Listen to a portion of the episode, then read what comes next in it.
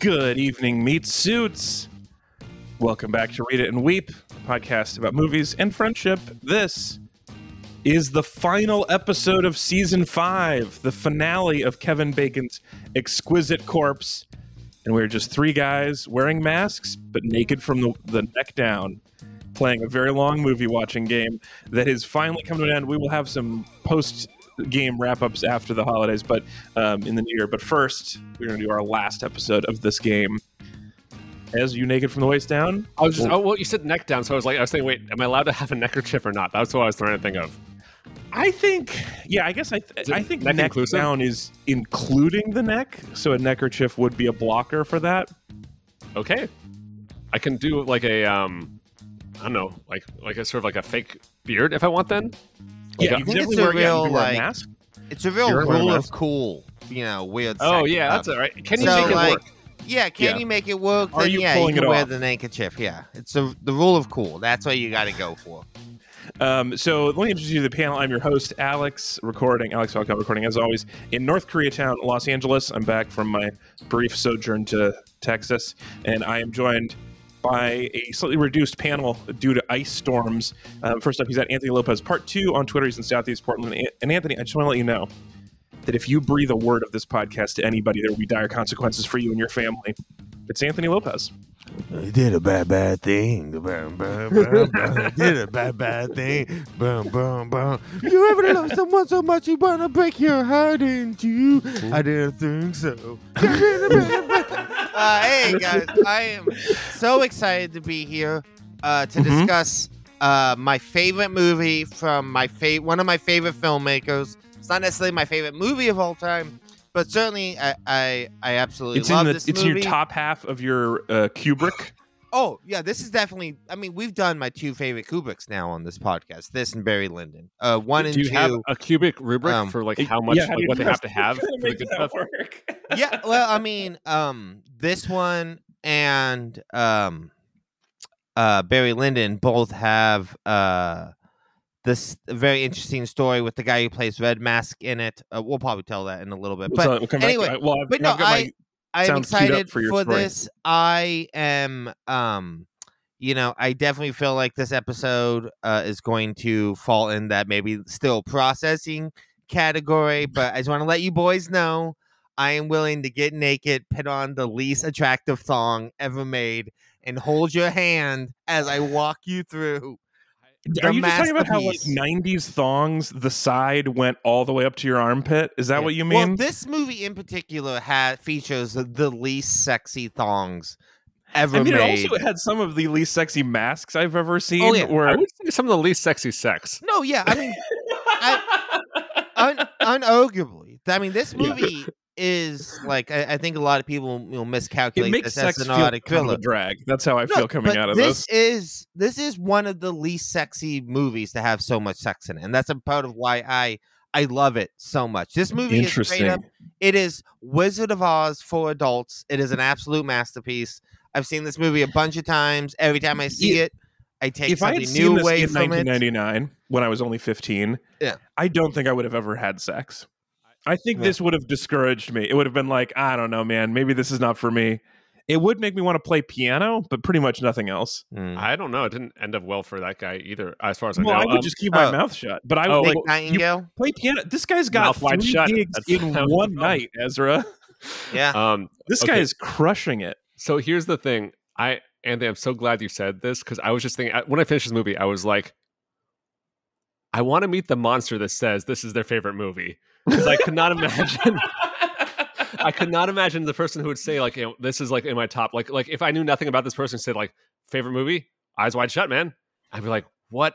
What are you into? I don't know. I don't know what your deal is that would do it. And so I'm, I'm really curious to see have all my misconceptions like Yeah, and, utterly, and no, I uh, think turned this upside down. is. I think this is really perfect too. Like I, I'm, I'm, I'm, I'm sad Hunter isn't here, but I, I, I do think because, okay, so I saw this. I've seen this movie a bunch of times. I saw it when it came out, and like one of the reasons I love Stanley Kubrick so much, so filmmakers like him. David Lynch is another a great example of this. Is uh, who's my other like my top favorite filmmaker of all time? Is that you know, as someone who grew up watching their movies, every time I rewatch a Stanley Kubrick movie, like I take something new from it. And that's so much depending on who I am as a person, where I am in my life. Like, and Eyes Wide Shut is a great example. Probably, I think, the best example of like, I saw this in 1999 when I was 13 years old. Uh, I definitely took away a very specific thing from it. Uh, that is not what I get now from it, right? I saw this in my early 20s and I definitely like took to like this movie as about like you know ins- men masculine traits and insecurities and all that stuff all the stuff I would that a 20 year old dude would take from this movie. And now that I've seen this movie uh, as a 30 year old who's been in a long term relationship for 13 years married for five with my wife together for eight years before that and with two other guys who have also been in very very yeah, which long makes term you relationships the, like one of the shorter relationships on this show, yeah, exactly. But I think that which is wild. to me, like wa- rewatching this movie now as a married man in my thirties, I uh, this movie just floored me when I wa- rewatched it this Wow. time. I think this is one of the greatest movies about relationships and long term like marriage This and stuff like that. this is fascinating. It's This is fascinating. I hate to do this to you, Anthony, but I'm going to have to pause because we are still in the middle of the introductions, I know, and I, I, just you're so you're so I'm excited so- to talk about this I'm movie. so this is you- why This is the thing we have. this is why we didn't postpone when Hunter got snowed in um, a second day in a row. Um, is because I was just we have to talk about it now. We got to get it off our brains. But first, let me introduce you to your other co-host today. He's in Northern California, and I I wasn't gonna. I wasn't even going to let him into the show today, but then he flashed a medical badge, and so Mm. I decided to let him be here. It's Dr. Ezra Fox. Also, I have the password. Um, so don't Wait, ask me do you if have there's enough. both passwords? Oh no, I didn't realize. that's such a good trick. That just it's not, make up a it's not. second I'm so- password. the password thing is the thing I'm most upset about in this whole movie. But we'll come back. We're gonna come back to it. We're gonna talk about it later. Um, uh, first of all, so Hunter got snowed in. Hunter was traveling for the holidays. He was supposed to be at his midpoint today, where he could record. Well, he was supposed to be there yesterday. and didn't make it, and then he couldn't don't make it. don't worry, either. guys. He didn't he didn't like break the rules, and and and no one no one's there trying to redeem him right now. It's he's cool. Back in It- he's totally cool. Playing piano with Mrs. Hunter right now. um, he's fine. But uh, anyway, we're going to talk about uh, what we're going to hang get through this episode without him. We'll bring him back for a wrap next uh, in a couple weeks. Um, and we are going to talk, as we've mentioned, we're going to talk about Eyes Wide Shut here in a few minutes, including where are the vampires, how much giggling is normal at an orgy, and what toy store is the best for breaking up with your wife. But first. I want to Wait, thank all of our fabulous broke up at buddies. the end? No, no, no, no. Okay, but if you were going to pick a toy store to have the, the conversation, should we break up? Mm. Should it be FAO Schwarz or are you more of a Toys R Us couple? Well- Uh, but first, I'd like to thank all of our fabulous meat buddies who have kept the show going. Um, especially today, I want to spend a, send a little th- uh, shout out to Linnea, who uh, has been a meat buddy since 2016 and Oh came out to see me at Cap City in Austin last week. Uh, among other people whose names I did not write down, but I appreciate everybody who came out, and it was great to see all of you. And if you want to join them and keep this podcast limping down the tracks, you can go to metreon.com. And we appreciate everybody who has ever supported the show. Okay, we have we have so much to get through. We have a we have a lot of news. There's a lot of news. Ezra, 30 seconds. Donut Oh. news update. What is Yeah. happening in the donut Uh, world? Is still okay, Santa's belly, or is there something else happening? I think we're still on Santa's belly. Here, hold on, hold on. Uh, yeah, a very merry original glazed dozen for only two dollars. Uh, if you buy another dozen, they really are want you to eat more. There is a point where a donut is too cheap. That seems suspicious. Yeah, I mean, I think the margin on donuts is like it's it's like popcorn basically, where it's like Yeah, I, It's yeah, all margin. Yeah, Well, I mean, uh, but yeah, sometimes like this. You guys ever think about like you get like the ninety nine cent tacos from Jack in the Box, and you're like, you guys make money on these? How do you like? Yeah, that's- what what does this actually upsetting. cost if you're m- profiting on two Yeah. 99 cent tacos? It's fucked up. It's messed up. I don't. I don't trust it. Um, okay, so a couple of things. We have some movie news. We don't always do movie news in the mo- in the news segment, but we have a bunch of movie news this week. First, we were chatting about this in the Discord, so I have to bring it up quickly. Which is Black Adam was dropped from the Detective Comics cinematic universe reboot this week, and um, we were we were joking about it because the Rock. We were talking about how the Rock is like notoriously thin skinned about things, and Oh his no! big Didn't movie you that he- see in his comment he put? Yeah, yeah, I yeah. have thick skin. Exactly. And then he said his specific comment about when this did not work out was him saying, I have thick skin, which is really, you know, if you know, going after the problem. That's really that's an aspirational thing I think he wrote for himself in that. But as much as it, fun as it is to make fun of him because the movie doesn't seem like it was that good, and like to put all of your faith in this like DC villain making the like thing that saves the being the same that, saves the universe. Um, two weeks ago, you may recall on this very show, we talked about how I'd put a few weeks and two hundred dollars into a TikTok and it flopped and it was ruining my life. I Mm, cannot fathom what it is like to have a movie you're in flop, let alone where you are like the star and the driving force and you've like bet the farm on this movie. Like the process is so long, the investment is so high that and just to have it come out and not be that good, I just cannot imagine how that feels. yeah, and especially when it's like a passion project of yours, Yeah. which Black Adam seems to have been for The Rock for a very long time. But yes. um but yeah i mean i i think that it's it's one of those things where like it it his sort of love and hubris and ego went so because i think those things can are definitely important especially in making something like a big blockbuster right but i think it went so far around that it kind of comes back around and i stop feeling bad for the rock and i start feeling like good that this happened to him just Right. because of how like how like look i've we've talked a lot about The Rock on this podcast. I have loved The Yeah. Rock since I was literally in middle school. Since he was a Yeah. wrestler, he's meant so much to me. But he's just disappointed me so much over the past few years between like the roles he picks, his like public persona. yeah, he's he not really he's not out there. focused on quality, The Rock. No, he and like this illusion that like he is this massive box office draw where like he's been in some successful movies, but none of his movies have ever been like, you know, massive hits minus the Fast franchise, right? Um I and I sort of feel like if he maybe was more selective and cared about quality, maybe he would be a draw because every Yeah. movie that he's in that sucks, he's doing a pretty decent job. Like one of the things I love about The Rock is that he is always if the movie's a 3, he's always still a 4. Like he's the bright spot in terrible movies. So like imagine if he did good movies. well, I mean like I think one if you compare him to like his contemporary other wrestlers who have turned actors, right? Which are like right now Dave Batista and John Mhm. Cena. And like Yeah. John Cena and Dave Batista are honestly like two I think of the most exciting actors currently working Really? in American Currently punching film. for Like, sure. I mean, they like look, especially look at like someone like Bautista, who like could be like The Rock. He could just be doing big dumb action movies, but instead he's working with Denis Villeneuve in really small roles. He's working with Oh, M. That's Bautista. Shyamalan. He's working in Yeah, know, he's working with Rian Out. Johnson. The Ryan Rock Rian Johnson- could yeah, the in Glass Onion Out. was fu- so much fun. Yeah. That's he was and great in that's such a- Glass Onion for He's- sure. role. he's willing to be in small roles, making fun of himself that are very egoless. Something that The Rock, I mean, like the the thing that makes the Black Adam bombing like funny to me is that like I think if he had done it how it logically should have been done, which is like Black Adam is a Shazam villain, and like you introduce him in a Shazam movie and you build to your own thing rather than being like, no, I'm The Rock. I need the t- I need my own movie. I don't want Shazam in it, and I'm only gonna fight Superman. It would be like if Yeah. you wanted to be like, I want to be Lex Luthor, but I only want to fight Aquaman. I don't want to fight my villain, my arch nemesis, Superman.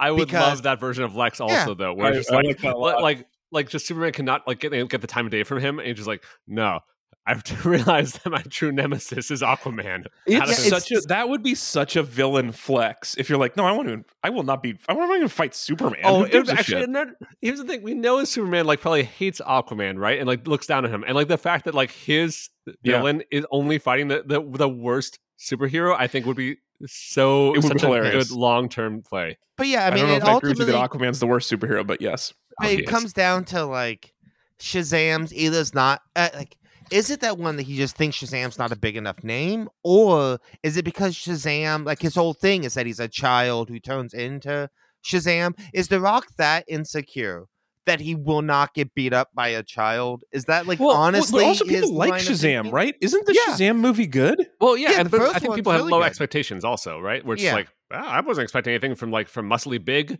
uh, Right. but we got it. But yeah, Yeah. like it's and it's so because like going back to the wrestling thing, you know, I like just figured out what mus- muscly big. I get it. Yeah. One of the things about like The Rock as a wrestler, if if you were a fan back then, is one of the things he was most like, kind of always famous for is he was always willing to pit over anyone he was asked. Right? Right. He he was a very egoless wrestler. He would lose matches all the time. He would pit over the next big, you know, face the company wanted, and he would pit Yeah. him over hard. He would make them look like a million dollars to help other Yeah. people out. But he's like not willing to do that now as an actor when people know movies are fake. Like in wrestling, he's willing to lose. and there are people who think that's real. But in movies Oh, that that's such a people know point. is completely fake, he's like not we do know to that the over. fight between Black Adam and Shazam is determined ahead of time. We're Yeah. all on that same page. Yeah, it's just like it's insane that It his is really ego- crazy. He's turned into he is such seems like such an ego monster, and that's why him saying like I have a thick skin is so funny. Is because he just Yeah. doesn't seem like it. I yeah, mean, people with is- thick skin are famous for just searching the term Black Adam and responding to people. Well, yeah, you also know them it. as the people who put out big statements where they refer to their thick skin. Yeah, That's like a real thin skin. Okay, but we have to move on from The Rock because we have to also talk because this we're talking about Eyes Wide Shut today, and there is a whole mess of cruise news this week. So this is the time where if we were paying for copyrighted music, we'd play Surfing USA or Cruising USA. Sorry, that makes Oh, way you, more sense. You know what I've learned? What? If we analyze, uh, if we do, we can do 30 seconds if we're analyzing it later. So if you So want to analyze, true. That is true legally speaking, yeah, no, but that is not. We don't care about the legality of this. oh, YouTube has extrajudicial review and they will take your video down and you have no recourse. And if somebody drove by your house right now playing Cruising USA loud enough, we would turn off our video. Well, so what, what about video. what about this? He did a bad, bad thing. He did a bad, bad thing. Is that okay? Can I do that? screens just go You black. love someone who must be gonna All right, so some cruise heart news. First of all. Tom put out his, his so. now becoming traditional holiday greeting where he is falling out of a plane and he wishes you a happy year of movies. Oh Um, yeah, which is extremely impressive, not because he's skydiving with a camera. That seems like it's pretty doable, but you don't hear any of the wind noise. Like that is some professional level audio that you can hear his dialogue as he's Yeah. skydiving. But he also released this week, even crazier, is he released a 10 minute mini documentary about the filming of a stunt he did for uh, Mission Impossible 23 that's coming out soon. Um, I don't know what number this is. Six, Reckoning. seven? Seven? I it's think seven? this would be. s- Yeah, this would be six. Because This is yeah, six. Okay. Four was there's- Rogue Nation. Five, no. So this would be seven. Yeah, but Rogue Seven, Nation okay. was definitely four.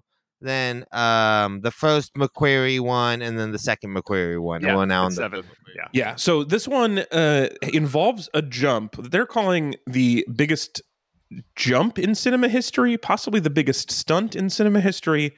And the video is bonkers and the Yeah. stunt is crazy. Although I also feel like people jump motorcycles off cliffs in movies all the time. So like I do I do wonder how impactful the stunt actually is in the movie.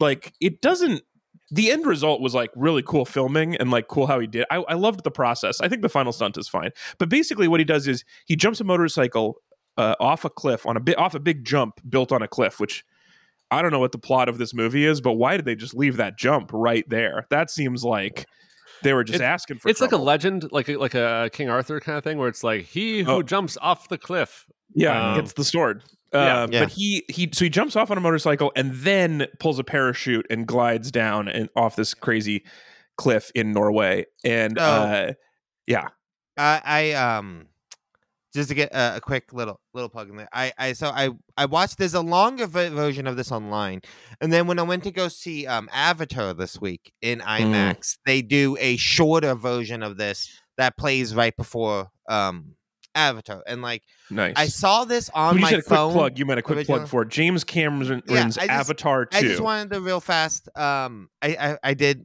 see Avatar: The Way of Water this week. Um, it fucking owns bones. I cannot suggest it enough. It is a masterpiece. I loved it in dearly. But anyway, so I want to say I watched this Tom Cruise video on my phone the first time, um, and I Oh. was like, "Oh, that's impressive."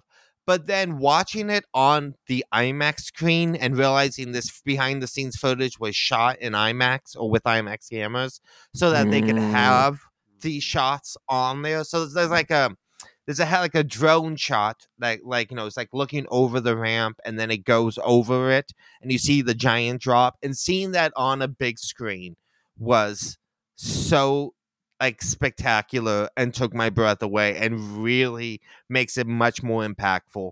Um, that I can't I- wait to see what it looks like in the actual movie.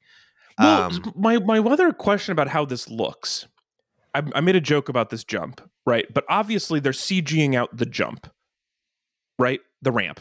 So oh, there's maybe right. who knows who knows who knows what the plot. I mean, it's made out of be. plywood and and like it clearly like they have to take it out. I assume.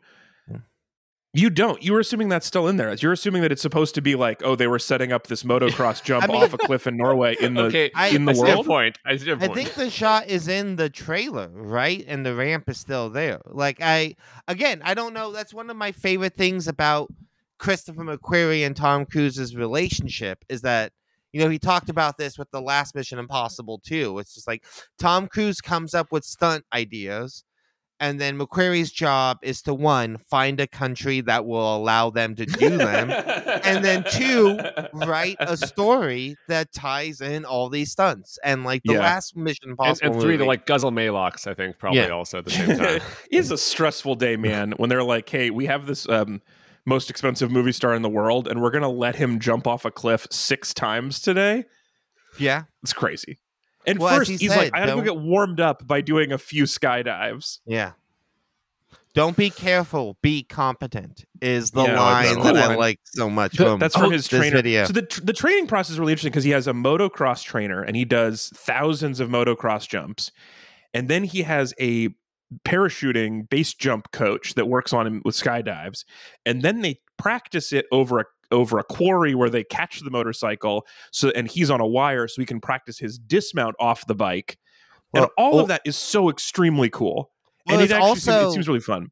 they did it. They have him do the fake the jump a bunch of times so that they can like mathematically calculate his O, right. so they know where to pit the drones. It is so yes. cool. That all kind of this of is like extremely work. cool but i will say as far as the the movie goes all of this sort of belies that maybe a, s- a spy doesn't have time to do this training that he'd be so busy spying when did he have time to do three years of ju- for one jump to escape one bad guy presumably I mean, he probably wouldn't have done. You know, some, that's how you lose a lot of spies. You know, sometimes they die. They don't all make it. yeah you're the the we don't have time for you to be competent be be replaceable Yeah.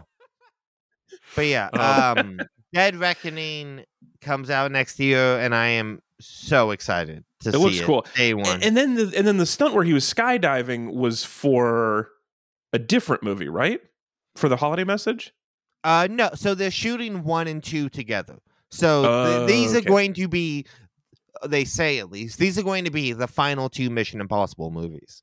Right. Um Dead Reckoning 1 and 2. So they're shooting both of them. They shot most of 1 and some of 2 and now they're kind of shooting and finishing up uh, 1 right now, but they're shooting mostly 2. the so- other thing I wanted, I, like, I, I enjoy Tom Cruise's uh, holiday. I like, you know, he's got a Christmas card to YouTube where he does something expensive and stupid. I love that. Yeah. That's a great thing. But every year he says, like, I'm doing this for you. I'm doing this for the film goers. I'm doing this because, like, for so you can. And I just feel like, I just feel like people should be honest with themselves. I think he likes doing this. No, I think he does too, but I honestly believe. I mean, that's one of the things about like I think Tom Cruise and Jackie Chan, I think they are doing it for the audience members. Right? They are doing this. I say this is the same with like all stunt guys, right? Most especially when you think about like stunt men in general who do crazy stunts and are the, the most anonymous people in all of movie making, right? Like the the stunt guys aren't doing it. They do it because they obviously like doing it because they enjoy the craft. But they, Well, they like do being part of something cool. stunts. Yeah, Yeah, like to do and- something cool. I like. I just don't think Tom Cruise gives a shit about me, and I just think he. I just. I just feel like there's a dishonesty in this Christmas card, Hmm. which is traditional for Christmas cards. That you you know you tell your how your family's doing, and it's maybe a little more glowing than they're actually doing. I get it, but it does feel like he's whitewashing the fact that it seems fun. Yeah, no, I don't think he's trying to hide that it seems fun. I, I, would do love to do a is true. motorcycle jump into a base jump Hmm. with that kind of if I had them like if people were paying me and I had all those trainers, that sounds like a fun two year project. Yeah. All right. But- right. but I- Well, great. Sounds Yeah, great. It I starts agree. now, Alex. We're doing it. Yeah. I want I want I don't know two three million dollars a year, Yeah. and then the training budget. I want all of my motorcycles that I explode to be covered. I want to cut forward two years where you're just like, ugh, I'm so tired of these jumps. You know, you're just I'm like, so tired of motorcycles. no, no. well, Because I also right? I, I I do not like base jumping. So base jumping is like probably the most dangerous thing anyone humans have invented. It's really really silly. what about Russian roulette? I think it might be worse than one in six in terms of people who do it. okay, I I don't know. Um, it's it's really dangerous. I mean, the person who invented it died doing it. It's one of it's on that Wikipedia page that I don't recommend. Um, I it's really it's really terrible. Helicopters are also very, very I- dangerous. they're not as bad as base jumping. Base jumping yeah. is worse than all of these other things that you think of as really dangerous for this sort of thing. But um, so I, I don't like base jumping as a rule. But this looks super fun. He he gets to fly into Yeah. a gorge in Norway, a gorged way. Yeah. Anyway, we got to move on. That's the cruise news. But now we got to talk about uh, uh the the cruise. The, if there's a phrase that makes everybody want to listen to the rest of the podcast, I think it's Tom Cruise at an orgy. That is what we're going to discuss right now.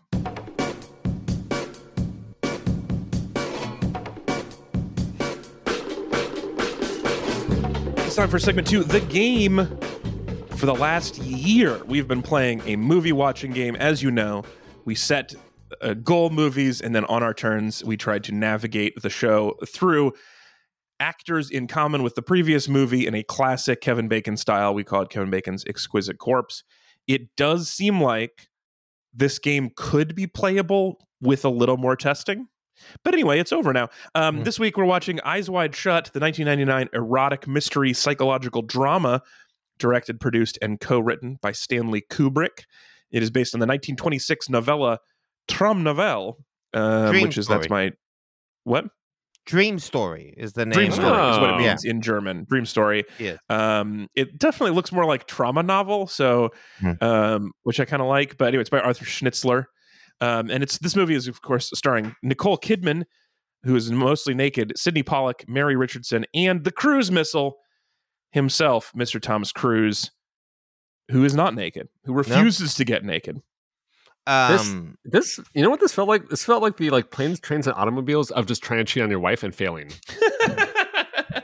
Like he gets real close in lots Right, of ways, but doesn't Yeah. quite do it uh, Yeah. as much as he thought he was gonna. the way planes, planes, trains, and automobiles, they want to get home for Thanksgiving. This movie Yeah. is about wanting to get it in with someone who's not your wife. And just like thwarted at many turns. Every right? stop, I feel yeah, like, oh, yeah. but we're out of rental cars. Yeah. Um, I mean, it's it's never it's never like fully th- or it's frequently not fully thwarted. It's always like a lot of the times it's like, um, not like this.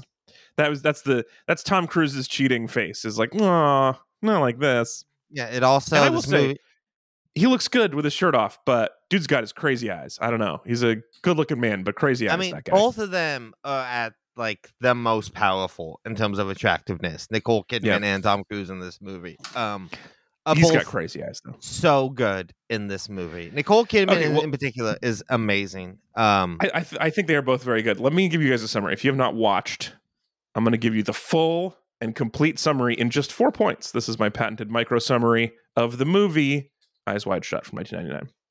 Tom Cruise is so jealous of his wife cheating on him in a dream that he goes on a sexual bender that involves repeatedly considering being unfaithful to her. His wicked deeds include such horrible infidelities as buying a cake for a prostitute, mouth breathing over the phone to Greg from Dharma and Greg, and briefly observing observing an orgy run by the mob. The orgy has uh, this orgy though. It's a wild night for him because this orgy Hey. has both a password and a guest list, which is the classic belt and suspenders of orgy entrance requirements.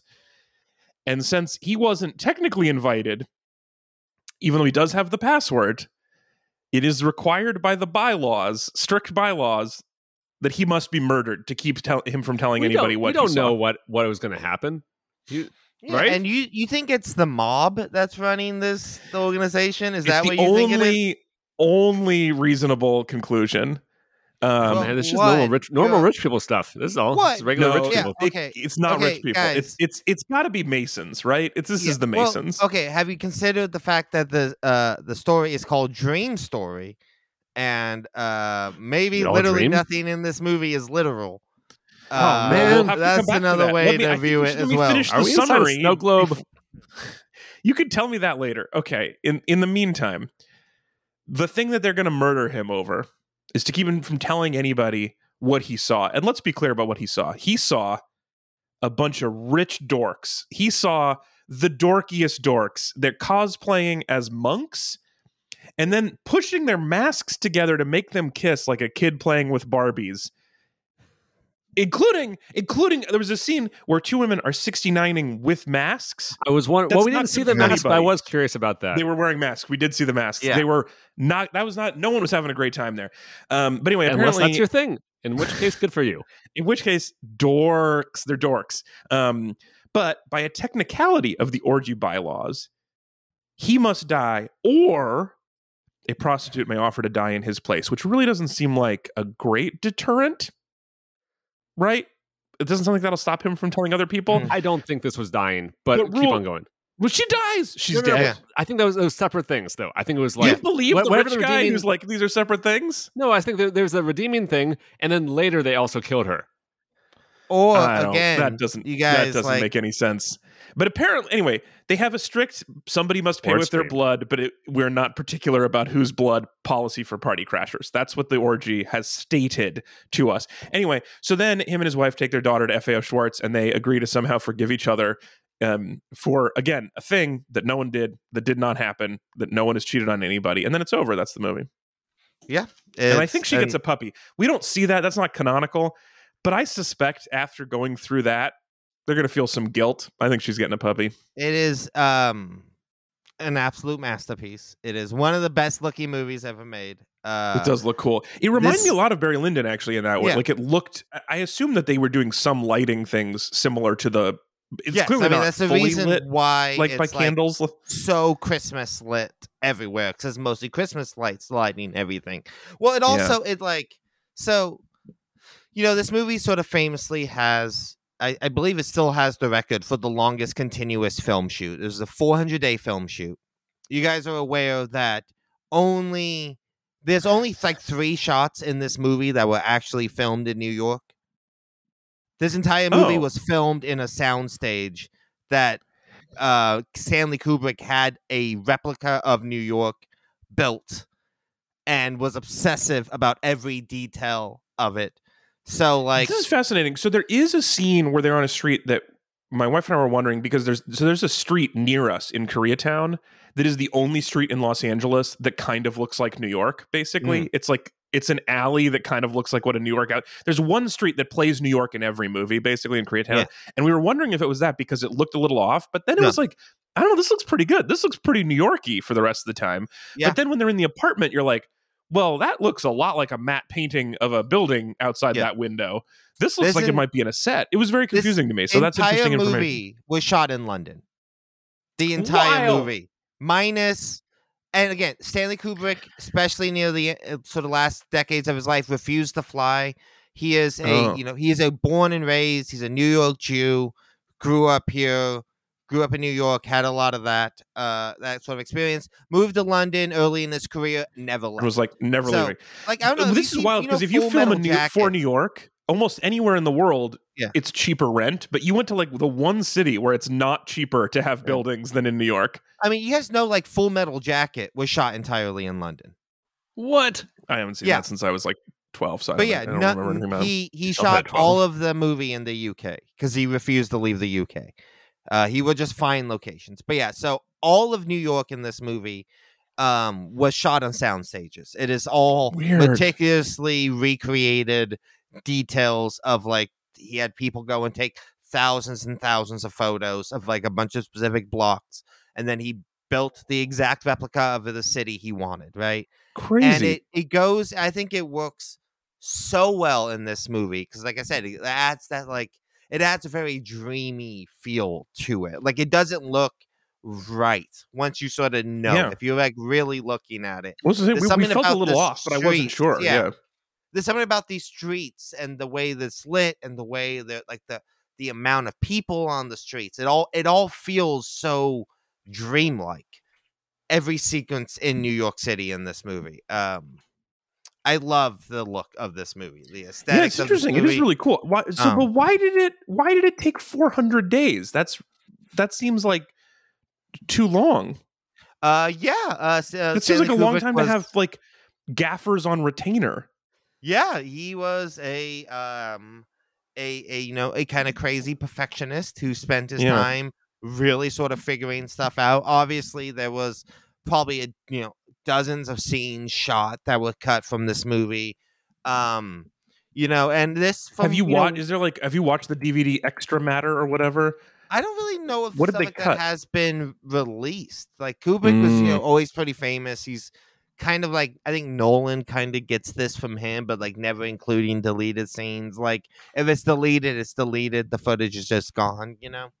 Um, but some of it might be out there. I've never seen it, but yeah, I mean, like he just was a crazy, ex, you know, perfectionist who made people do a hundred plus takes of every single. That also seems thing like in of all movie, the times you to be a perfectionist, I'd be like, once everyone takes their shirts off, like, all right, we're just gonna kind of do this once, and if it doesn't Mhm. work, we'll cut around it. Well, I mean, I the sex bad. stuff. Apparently, he was very, very good about not doing that for that kind of stuff. It's mostly Okay. like the the mon the dialogue scenes, everything in the pony, Mm. everything like. I mean, especially you can really see it in um Nicole Kidman's um kind of big uh when she's sort of airing out her insecurities about like when you're touching the itty bitty titties, you think they're thinking about you, the doctor's dicky, like when she's like saying stuff in this weird way. To Very me, that is strange. just Yeah. it just feels like that's 130 takes into doing this, and she's just like, I don't know what he wants. I'm just gonna go fucking weird and see what happens, you know. Okay, Um, okay, we're gonna pull this back for one second. So you guys, we, we tried this a little bit last week. We're gonna make some slight modifications and try it again. And I last week I mistakenly referred to it as my patented, and I'm because I was used to saying that from my patented summary. But this is the Read It and Weep team patent held on the currently four step review process. So we're gonna try to be a little more systematic about this. So I want to start because I don't know if you can tell already. Ezra and I did not love it the way you loved it. I think we both have plenty to say, and I think there might be stuff I did love, but um, we're gonna let's let's start just with good. So we've heard some things that you- we're gonna we're gonna start with what was good about it. We've heard some of your things, Ezra. What was something that you thought was good about this movie? What did you like about this movie? At one point, I think someone orders just like, "What do you want?" They say a beer, and the waitress is And like, they just go get it. "I don't like care. It's the if old you get a beer. Yeah, you get the worst beer we get." it's not. It's, it's You like, get I, well I, I would like a food, please. Um, and I like it when a, a server does not have to put up with this. Um, um there was yeah the, i mean this is the kind of meti- like it makes sense you're talking about this is meticulous because i also liked the scene where he ordered diner coffee in new york i've never done that um so there was where just where the coffee cups are just right under there and then she's like all right and then whoosh, writes you a dollar check and hands it over and oh yeah. wait, wait! You got coffee in a bag, right? Was he also got coffee in a bag yes this is my f- how That's did they do that thing, in right? london that's mm. ridiculous that's a new york only thing That felt I- very unsafe to me. I love coffee in a bag. It is so it's so upsetting. It's like viscerally upsetting to me when it, people do it, but it is such a classic New York thing that we've talked about on the show before. I've never experienced it. I'm sure other it might happen in London. It's a subway thing is really what it is. So I'm sure they do like tea in a bag there. But it's you get a you get a you get a bagel and for some reason you get this egg and cheese which is egg and a, and like a, a craft singles of cheese, which seems like New York could do better on cheese. But you get a bagel, egg, and cheese, and they put it in the bag, and then you get your coffee in, and they put that in the bag next to the bagel, and then roll up the top so you can get on the subway. Your other hand's there for baboop and your card on the way in. But man, that's just not the container. I anyway, I loved that they did Yeah. that, and that was a good like this guy really believes in New York, even though he's recreating it. Um, what else, Ezra? There's got to be other things Oh, that you well, like no, so besides the, the, the, whole uh the whole getting the the costume Yes. side, side plot like Oh, yes. that whole like world Well, we dropped uh, into for a second Well, was I mean, first, weird can inside I of weird. say there's a Yes. lot of things in movies that like I've always dreamed about doing, and this Uh-huh. movie doesn't have a lot of things I've dreamed about doing. But there's one there's one well, not that you thought of before you saw it. movie bucket list thing I've always wanted to do, and that is to bang on someone a business owner's door after close and be yes. like, "I will give you two hundred dollars if you reopen right now and sell me this thing I need." That just sounds like And so this is- much fun. That thing is a Um, rec- I love. I totally agree. That sounds awesome. And and it, it's hard because I don't carry a lot of cash. And this movie is about a guy who oh carries cash. god! Yeah. He, I think I see him spend at least five hundred dollars in this on just extra bribes in the first Yeah.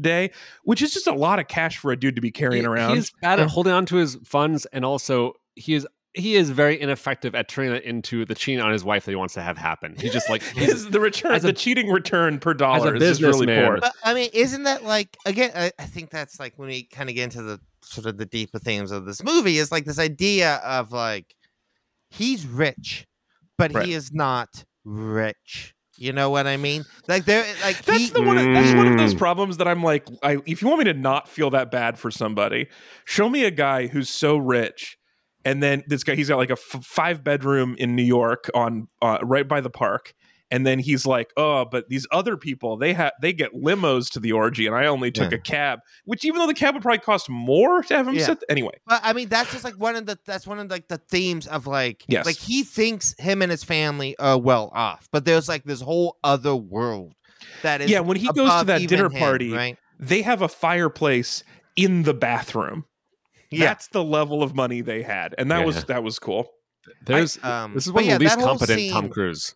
Yeah, Yeah, that that's whole true. scene with the the shop owner Yeah, to go back to and Summer. his so so good. And although there's a second scene with the shop owner undermines it, takes a lot of the fun out of it. Because I watched this first half of this movie without my wife, and then the second half she came in and joined me, and I was like, I told was telling her the most fun I had in the first 90 minutes by far was the the costume shop guy.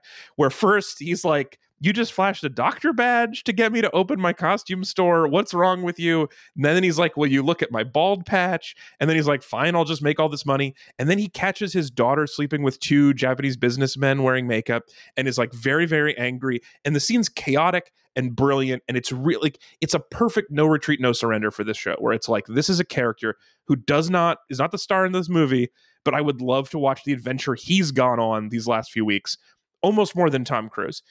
But that, so I'm like telling my wife, it's so exciting. She comes back and watch the second half. And the second half, it's just, we see the costume guy again. And he's like, oh, uh, I just had those businessmen pay me, and now I will rent my daughter out to anybody. Would you like to sleep with my daughter for money? well, I really mean, takes the fun out of that guy. he he was doing it the whole time. Like he, it's not like they w- actually worked something out. Like he- Sure, it was a show. I mean, like Right. what happens at the orgy. It was a show that he's pitting on for Tom Cruise so that he would leave Uh. with one impression. Right? Like that is a running theme throughout this movie. Is okay, okay, like okay, okay, okay. I love that. I did not realize that in this case.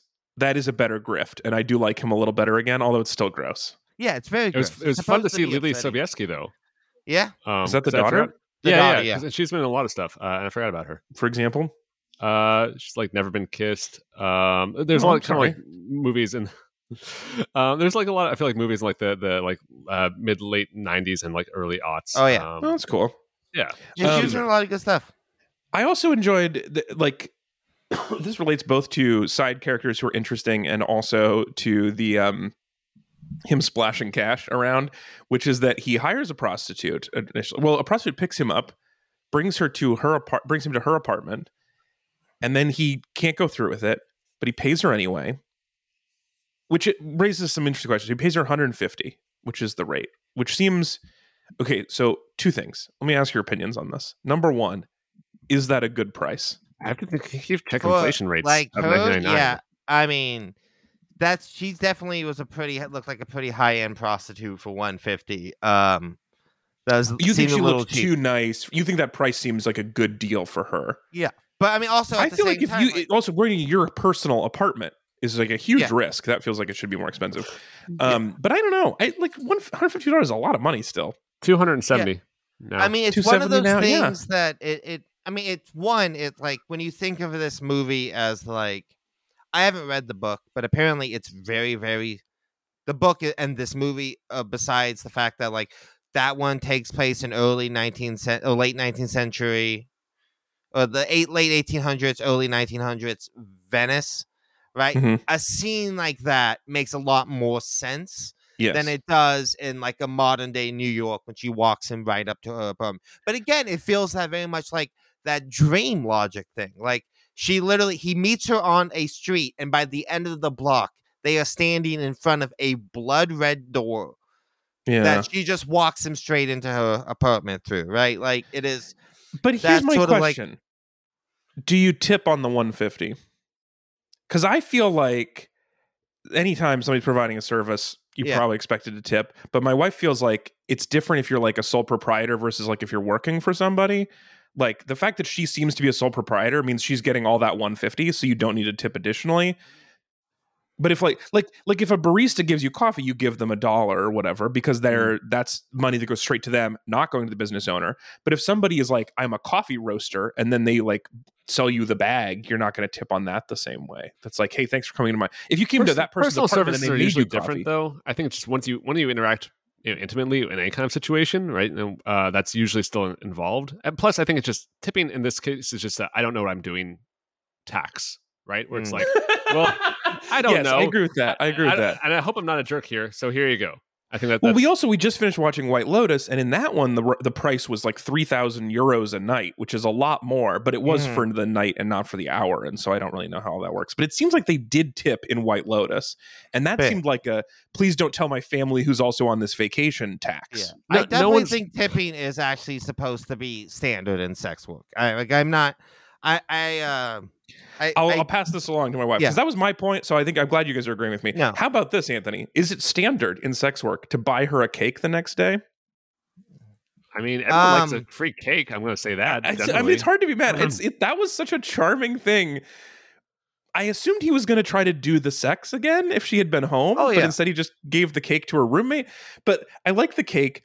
But then this is another etiquette. This is not an etiquette question. This is like a street smart, and everyone agrees. I'm street smart. You guys know that, right? yeah, for sure. Um, I am street smart enough to know that if I was kissing a prostitute and she was like, "Hey, I have something I need to tell you," I would not be like, "Yeah, yeah, later." Hmm. If a prostitute tells you that she has something to say, Well, wait, you probably need to But, hear that I message. mean, wait. we don't know if like- that person was a prostitute. If I'm making Yeah. out with a stranger and they're like, Okay. "I Yeah. have something I need to tell you," That's that's a good. I need to hear that thing Yeah. before we can. That is like such a mood stop sign that he and he's like, yeah, yeah, whatever. Yeah, you got to tell me something later. Yeah, yeah. I've never like I, I've not been in that situation, but I'm street smart enough to know. I would like to tune into that news immediately because it's I something. that's It's not going to be like, I think you look handsome today. It's not that. It's like That's I need something I need to tell you. Okay, I trust your judgment. why I love Tom Cruise's performance so much in this movie is like he has that like enthusiasm and that charm that Tom Cruise is really good at turning on in like interviews or like in movies a lot of the time, but it's like weaponized against him. Like it is so Yeah. clearly coming from a a place of like insecurity and self doubt and like this like like real urge he needs for like validation and feeling like you know like a, a man right like this like toxic masculinity trait right and you see like you see it really well with like the two girls at the party at the beginning that he's just like obviously floating to like feeling control of and then he like immediately Well, okay, but also those two women. That was that felt that was the time where I was like, this feels like this is his dream. No, there's no way. I mean, even Tom Cruise, people don't throw themselves at, at somebody like that. But I mean, At a you, party? when you when you think think about it as like the party. I mean, okay, so like the the there's two parties in this movie, right? And they're like literally mirror opposites of each other, right? Right. But they're they're like essentially when you think about it, they're like the same party, but just f- mirrored flipped, right? You have like the Christmas one that is like it's all bright. There's Christmas lights everywhere. Everyone's Mhm. wearing clothes. Their faces are exposed. It's true. Right? It is flipped. Oh, They- that's a good. That is a very good point. It's all. I mean, like- it's like, all no literally, that- masks, yes is- clothes. That's a good Yes, point. Like, and it is like there is this sexual undertone that's under everything. There's, you know, fucked up stuff happening upstairs in the office that no one Mhm. knows about, but it, it is certainly happening and it is there, right? But it's like this illusion and it's like it's just covered in Christmas stuff. It's just covered in Christmas. whereas, whereas everywhere. the flip is that Yeah. at the other party, there is a sexual overtone, but then the undertone is these are boring weirdos. well, yeah, I mean the idea this is that an like, office party that like we see the sex but we're like secretly this feels like an ob- obligation this is a boring rich person party Oh my like god! it the- is like there's no Christmas imagery anywhere, right? It's all ri- ritual. It's all religious. Right, It's, it's- all yeah, it's- it's- ceremonial imagery. It's very war on Christmas. They can't even It say Merry. Christmas at this they're, orgy. It's they're crazy. wearing masks. They're not This is a wearing woke clothes. orgy. It's, it's you're really undermining what the point I'm trying to make about the fucking brilliance of this movie.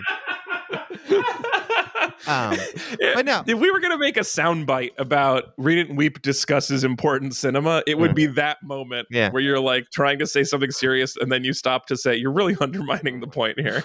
But no, I uh, I, I get it. Uh, okay, we, we, we, have, we so it turns out we have to keep moving. Ezra's got a snowstorm; he's got to be caught in soon. So we do have to move on to some other things really quick. So the next thing I want to say is I want to talk about really quick what we did not like about. it. I think we should be more clear about why we weren't as in love with it as you were. And I want to start out, Anthony. My, my biggest criticism of this movie is that there were no vampires, and I was positive this was a vampire movie when we started it. I didn't we didn't mention it when we were talking about it before, and I thought that was weird.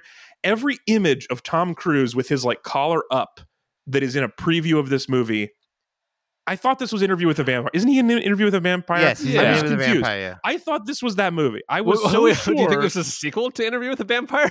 Is that how it I works? forgot that that one was called Interview with a Vampire. I thought this was the name of a vampire movie starring Eyes Tom Cruise. because there's a vampire behind you. Is what you thought the full title Yeah. was.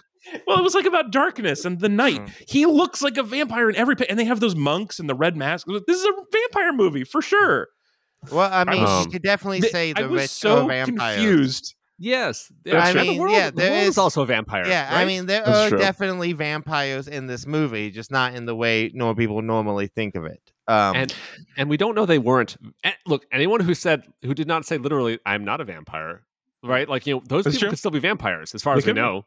Yeah, So- that could And- explain what being absolved meant or whatever. I, Can I make redeemed. another another little Yeah. thing of I I feel like about the really good things about this movie? I just Mhm. wanted to go back just real fast and say, Yeah, yeah. um, Yeah, yeah. yeah. I, one uh, so like I'm really happy that on this podcast we've now done my two favorite Stanley Kubrick movies. Mhm. Um, but this year we have done uh the two two of my favorite movies that are in a very specific subgenre of movies, but is my f- absolute favorite genre of movie, which is movies that have a scene in which Sydney Pollack explains to the main character exactly how the world really is, bro. I, I Um, liked it better in Michael Clayton, but yes. Yeah, I mean, and Michael Clayton is very different vibes, but Yeah. Sydney Pollack is so fucking good at that. Like, come on in, I'm gonna explain to you what's up, and you either take it or you don't. You do what you need. But this, well, but he's and Michael lying though in this one.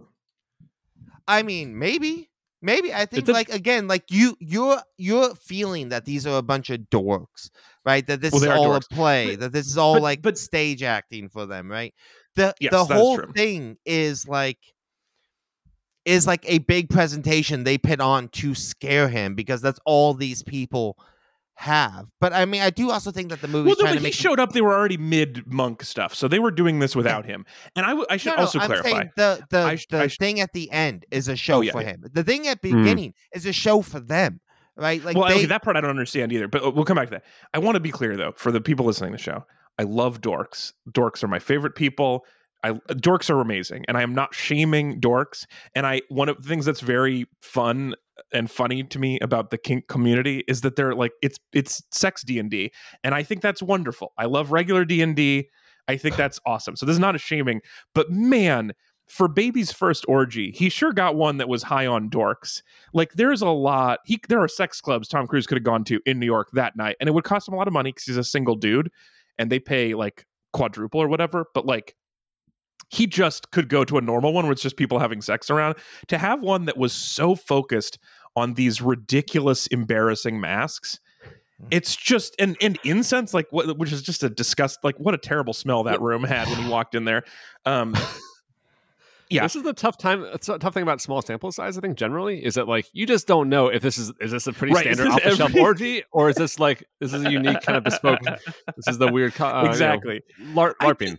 I am I am really upset about the ID like them being weird to him. Like he has the password, and whether or not he seems like one of the normal people, the only reason you have a password is for that to be a bearer bond for you to you don't have a guest list. The point of the password is if you have this you get in.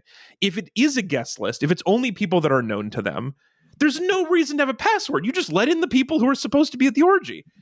You just have the person at the door check the list or knows everybody. Like having an ID requirement and a password is ridiculous. Well, no, that's It's the thing so though. Like if if he was supposed to be there, right? And like I don't just mean like on a list. It is literally he is not of this world, right? He is like Right. he is somewhere he is not supposed to be, right? It is it is not that he like just isn't on a list or does that he doesn't know the password. Is that like everything about his presentation is wrong.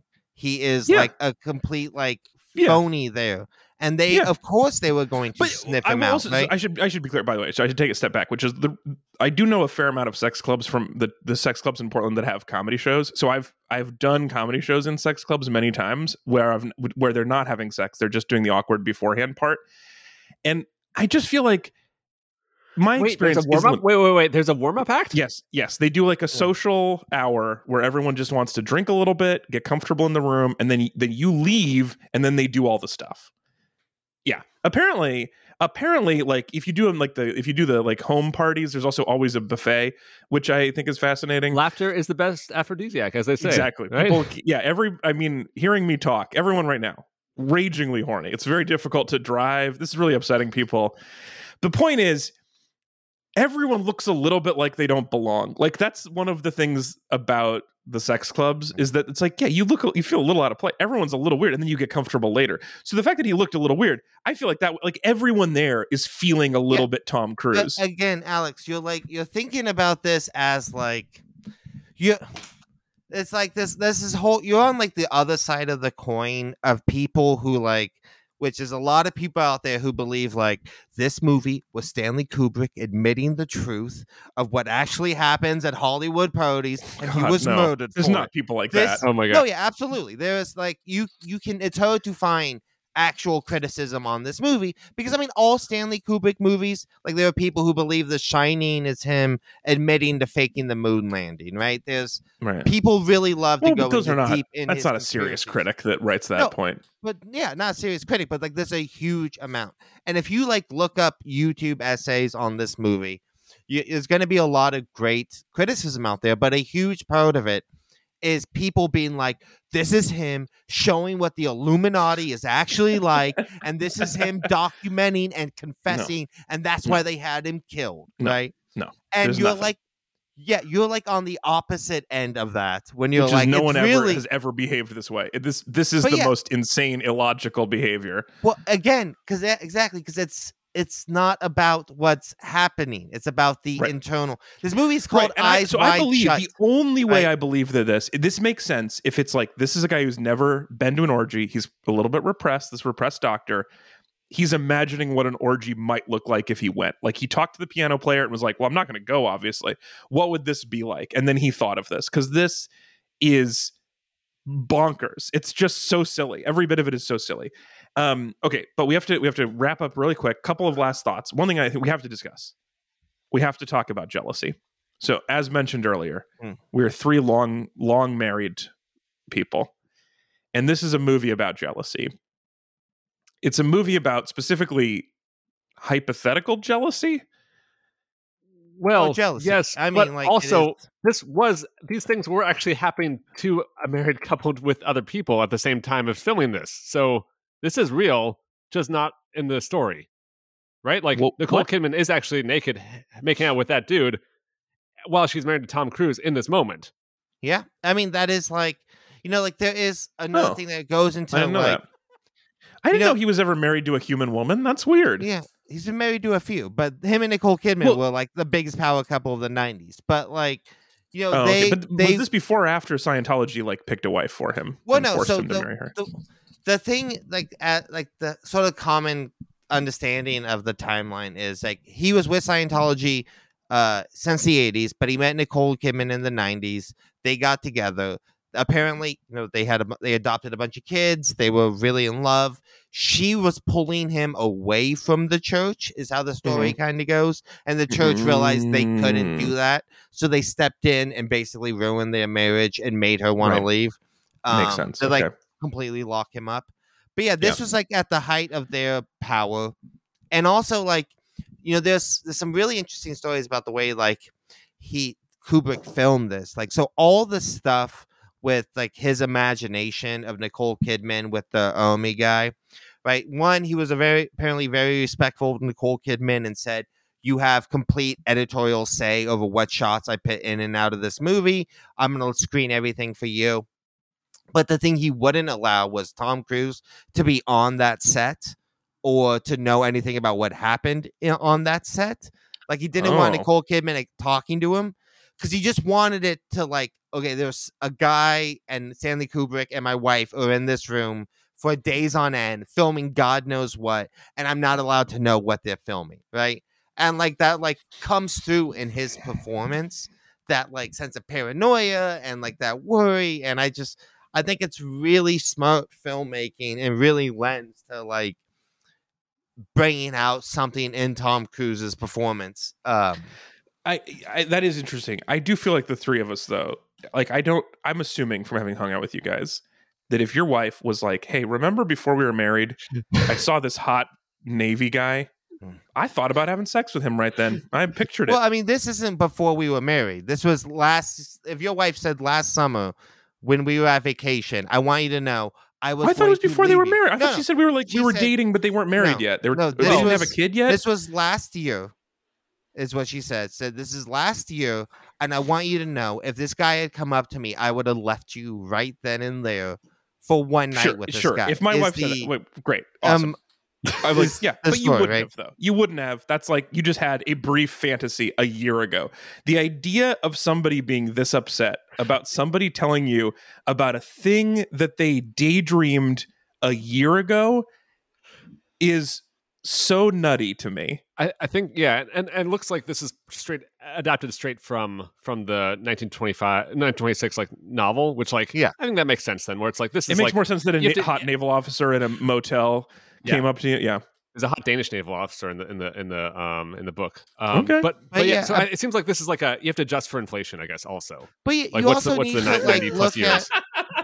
You need to look for at jealousy like, inflation. What what is the fantasy that she had? So this is like, oh, he's like a firefighter who just got off a truck and he's holding a puppy. Well, also, and you actually do some stuff. I think is how you know, like Oh. 90 plus years, you actually have to like things have to happen, But, right? I mean, Right, it- that's it's true. more it's more just the idea of like the person he thought his wife was and the assumptions that he built their entire relationship off and he's sort of seeing that that's a mask as it were what it's like this mask imagery But it's not. repeating. That's crazy. Like Um, when I when I sit down in an exit row, I have a brief fantasy of the plane crashing and me saving everybody, and then people are really nice to me. No one is like, "Wow, you took off your mask there, Alex. You No, really showed that what you want is human suffering." That's insane. This No, is like uh, if you punished people for. She's like. He's literally mad at her for a dream. He has her tell him the dream. He's like, "Tell me more of that dream," and she's crying. She's like, "I can't. The dream is so sexy." And then he's like, "You got to tell me the dream." And the dream is like, and then the sex continued, and it wasn't like, That's- and then my old boss took me to a soccer game. Like, that's not makes what no scene- sense. Dreams are insane. alex you uh, you're completely misunderstanding the scene she is telling him and she's this is not a dream she had she is like okay so it's again she said it was a dream. no He's like, tell me the dream. She's like, I just woke up from a dream. I'm so sorry I misinterpreted that as that being a dream she had and that he was having her tell her the dream. No, he's not. She's not waking up from a dream. You're you're you're you're confusing two scenes. This is the scene when they're smoking pot, and she is like she. No, is I know that scene. I know. But then Yeah. later, he's like, so that he was mad at her for a fantasy. And then later, he's like, tell me your sex dream, and I'm going to be really serious about it. It's insane. No, she. This 'cause is- She describes the night he just had. She dreamed about. That's what's happening in that scene. That's why that's weird. Because she's literally dreamed about what happened to him. It's almost like he's dreaming this entire time. But you're like Uh, what- you have to think I- the, it doesn't scene add emotional weight weed- to be like this is his dream. That's like literally the thing you write at the end of a movie to take away the emotional weight of everything. No, it's not. Again, though, it's not like it is. It's not literal, but it's about so jealousy. much more to this movie than you're like making it describe, right? Like the whole scene with them smoking pot is like her I own mean, that- insecurities. that right, makes me so, think like- that drugs are bad. Yeah, I mean, definitely for they sure. smoke This- a tiny amount of pot and they go from the happiest, sexiest couple to just fighting over nothing immediately. What strain is this? Oh, it's just the angry jealousy strain. I don't know. Why do we still have this? I was more in the mood for sativa, but I guess we'll do it. Yeah, they that was the mo- that was like I mean that felt like reefer madness straight up like just you take one hit your your marriage falls apart.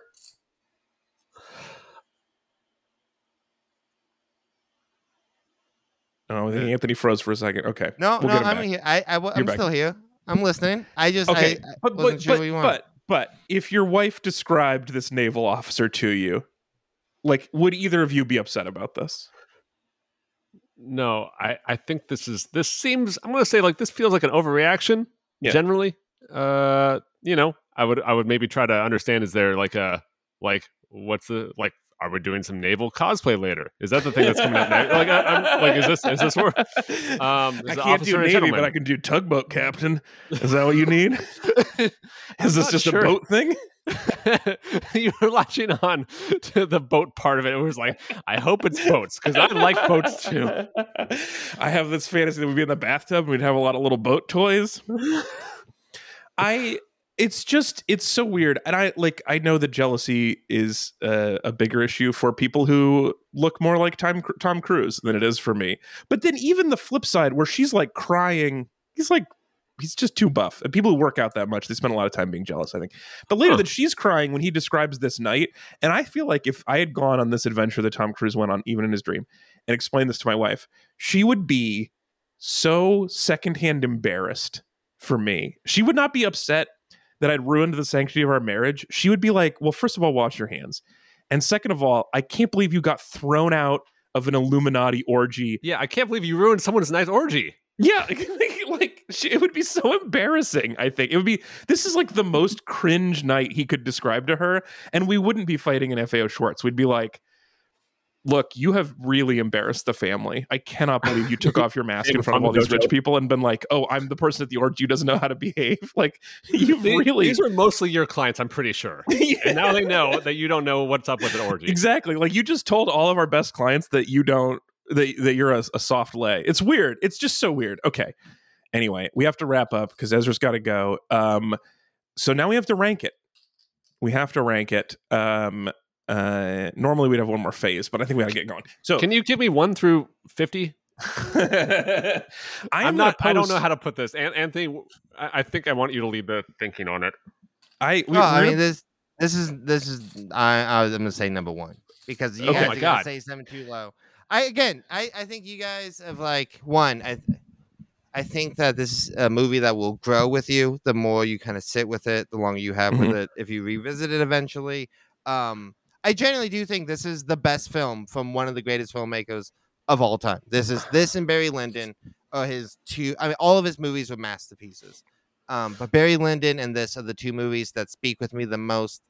Um, I I absolutely do love this movie. I think it's one of the greatest movies ever made. Um, truly, and without any faults, uh, this movie's a masterpiece. Uh, it Okay. deserves to be number one on the list. You guys haven't taken it seriously enough. You've kind of hurt my feelings in talking about it. Uh, but that's fine. Okay, That's a, cou- a couple of a couple of things on that. First of all, um, Ezra, there's only 40 movies, so I can't give you one to 50. Second of all, I am going to post the list of the top 41 movies of 2022 of this of all time that we watched, and I'm going to post this on our socials. And we're going to do an episode next in, in two weeks. We're going to do our, our like recap episode for the season. One of the things we're going to do is re-rank the list. So we're going to try to rebuild this list and see if it represents us as a group better than the current list. So I will post it, and I would love to have you email me, uh, uh, listeners, and tell me where what movies you think deserve the most re-examining after in, in post on this list. So um, I'll post the top forty. Um, I Anthony, will. Yeah, go.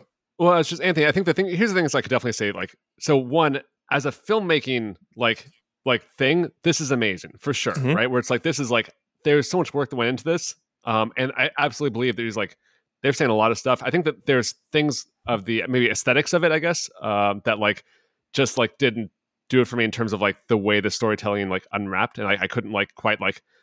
I- I felt like I didn't understand. Like I- I know when you like you prep me for like for Lynch stuff, I was like, okay, I know kind of like you know what I have to do, the shift I have to do in order to make this make sense, right? The, the way that I can translate this into like a uh, a movie going experience that I get.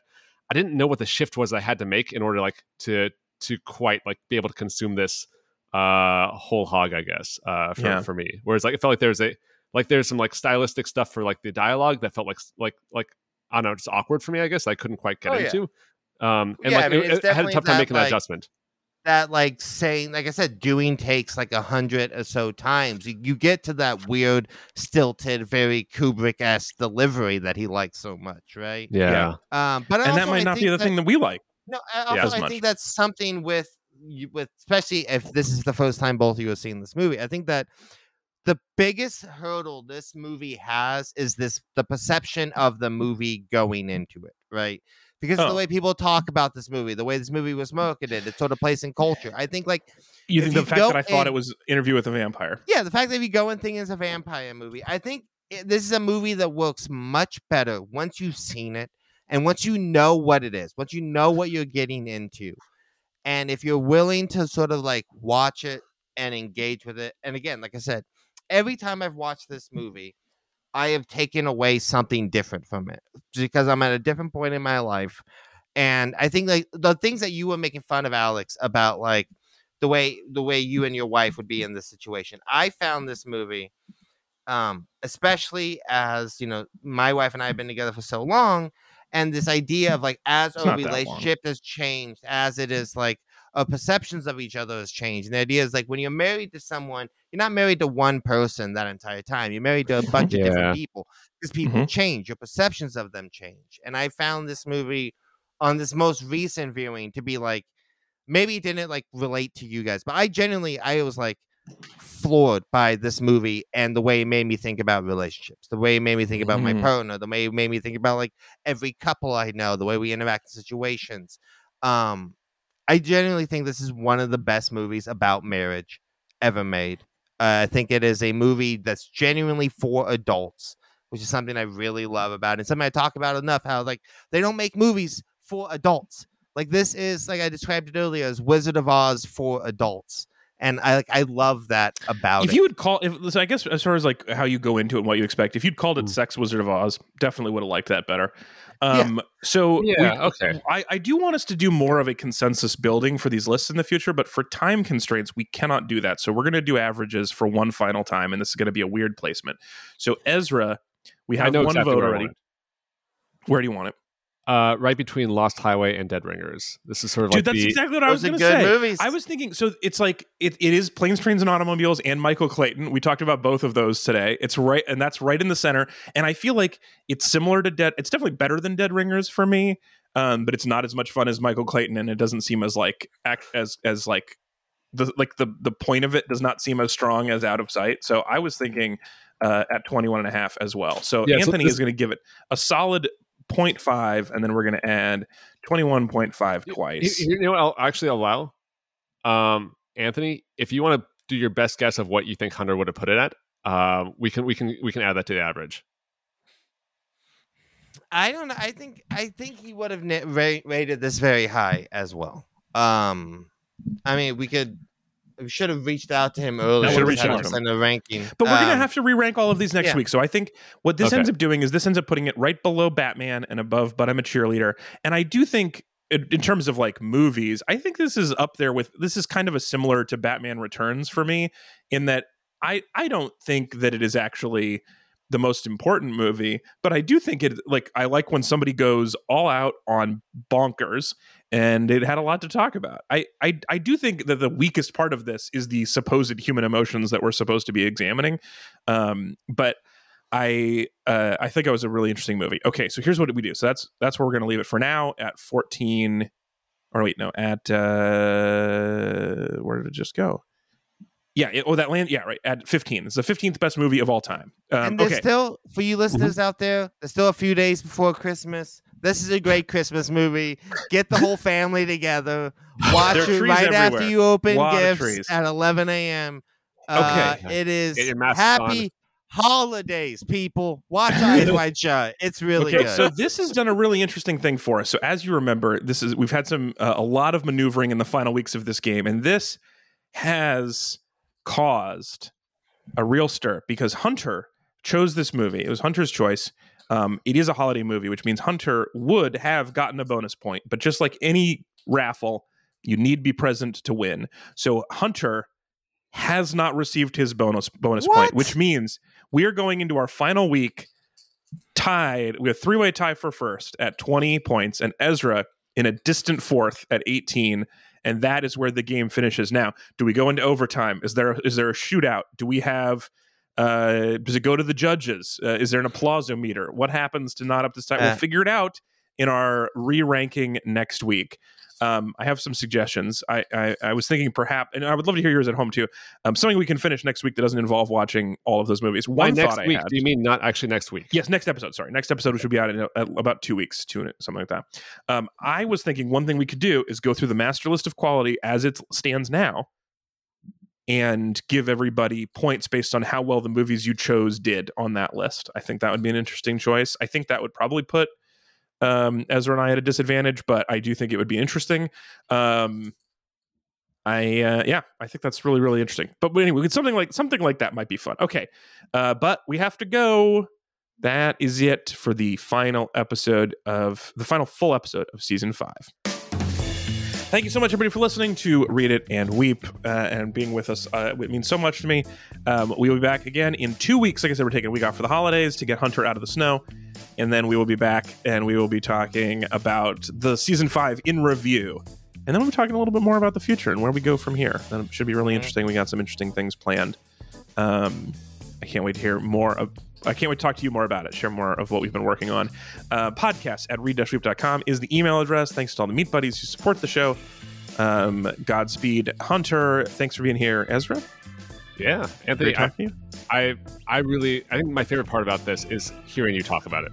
That's been true of a lot of movies, but I completely agree. I, I, this is a thing I said at your wedding speech. In fact, that there's something about having you around for a thing that makes that thing better, and I genuinely Oh, that's believe very that. sweet.